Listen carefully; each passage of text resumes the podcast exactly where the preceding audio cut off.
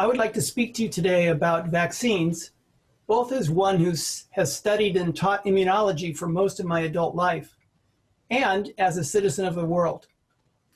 My interest in vaccine acceptance was piqued when I found that some of my daughter's friends were reluctant to vaccinate their children. In fact, one of them contracted measles on her honeymoon in Italy, having not previously been vaccinated.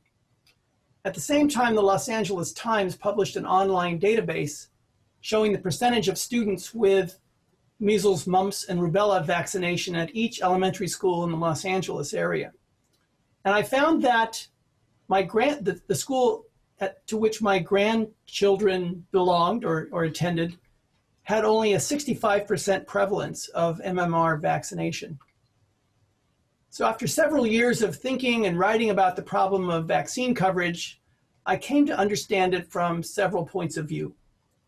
And the first is that we human beings are the most diseased species on Earth.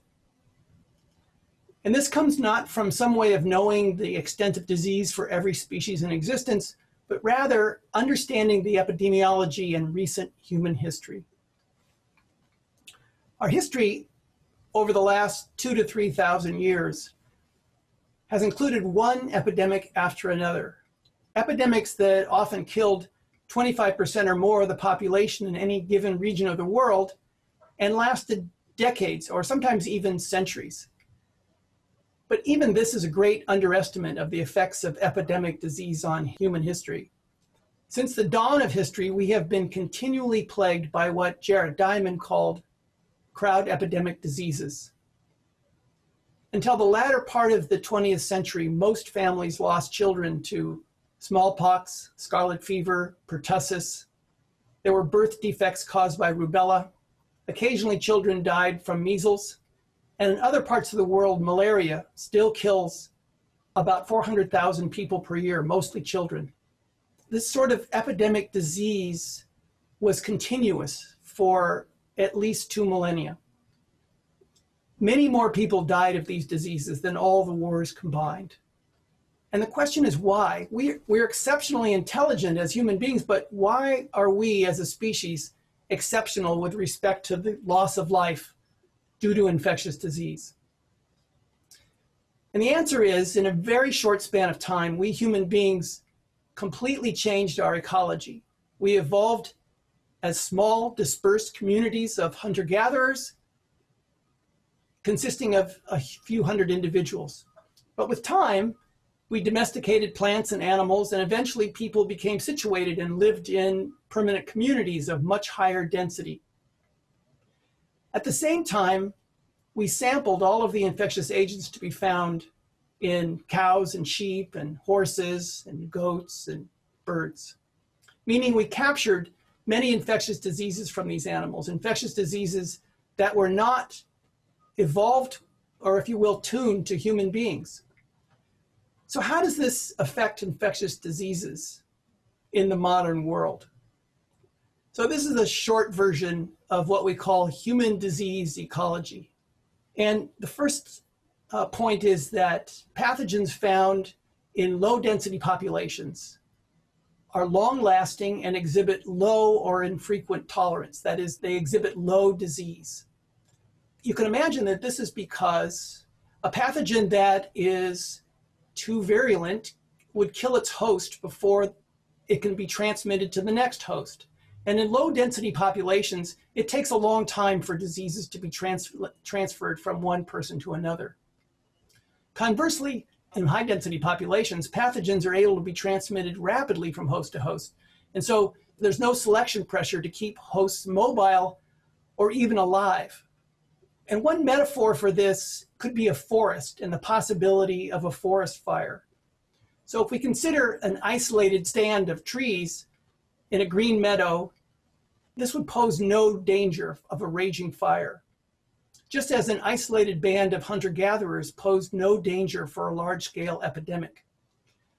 Whereas for a dense, interconnected forest, one spark can ignite a holocaust, causing widespread damage that lasts a long, long time.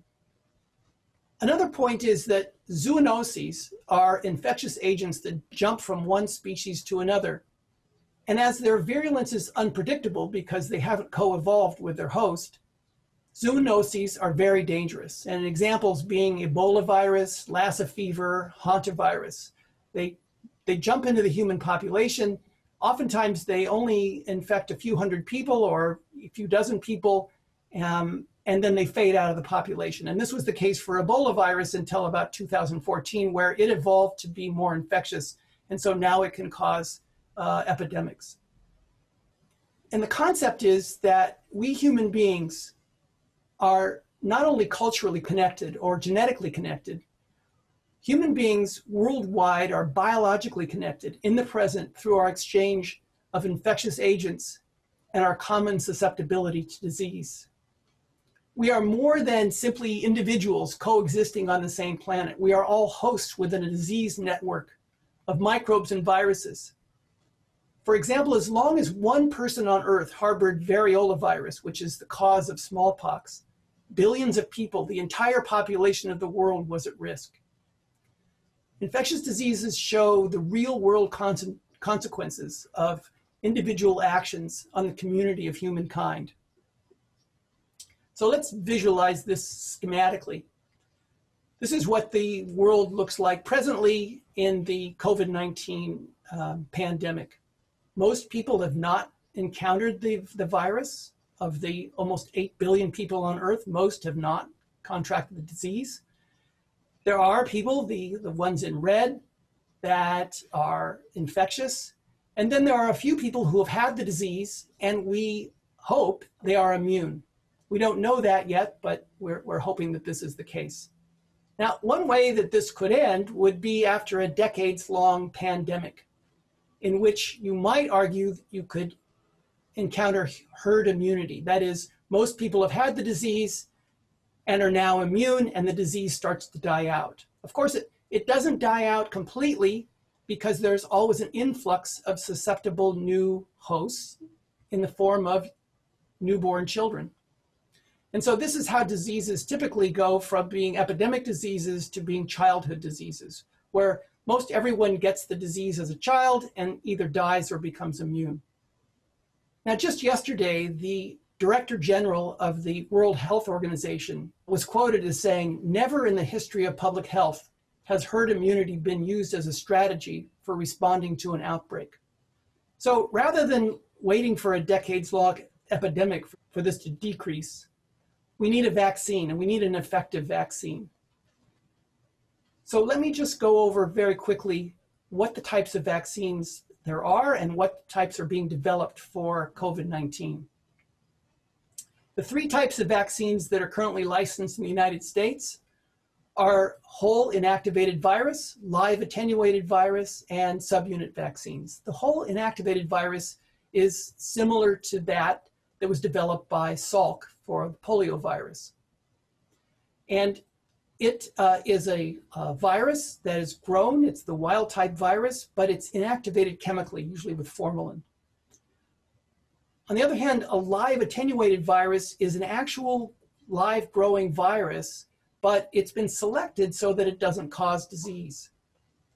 And examples of that are the MMR virus, the Sabin vaccine, um, the vaccine for shingles, virus, the vaccines like that. And the third type is the subunit vaccine in which you make a uh, protein that comes from the virus, usually by recombinant DNA techniques, and you add to that something called an adjuvant. Now, what's uh, been occurring in, over the last few years, and now it's been accelerated at warp speed, we're told, are the development of new types of, of vaccines. And one of them is to use recombinant viral vectors. These are vaccines in which a um, innocuous virus, perhaps adenovirus, has been genetically modified to encode one little part of the SARS-CoV-2 virus. And so uh, an individual would be infected with the adenovirus and make an immune response that would include an immune response to this uh, a, a, portion of the COVID-19 uh, or the SARS-CoV-2 virus. Another is to use DNA or RNA directly that's encapsulated, usually with an a lipid, nanoparticle. This type of a vaccine then turns your own cells into a factory for producing uh, viral products, and then your immune system responds. What all of these vaccines have in common is the ability to provoke an inflammatory response, which is redness, swelling, heat, a little bit of pain. And this is actually needed to initiate a production of long lasting immunity. None of these agents are intrinsically toxic, but the temporary discomfort that they produce is the result of the onset of an immune response. When your arm is sore after an influenza vaccination, that's because your immune response is actually uh, working.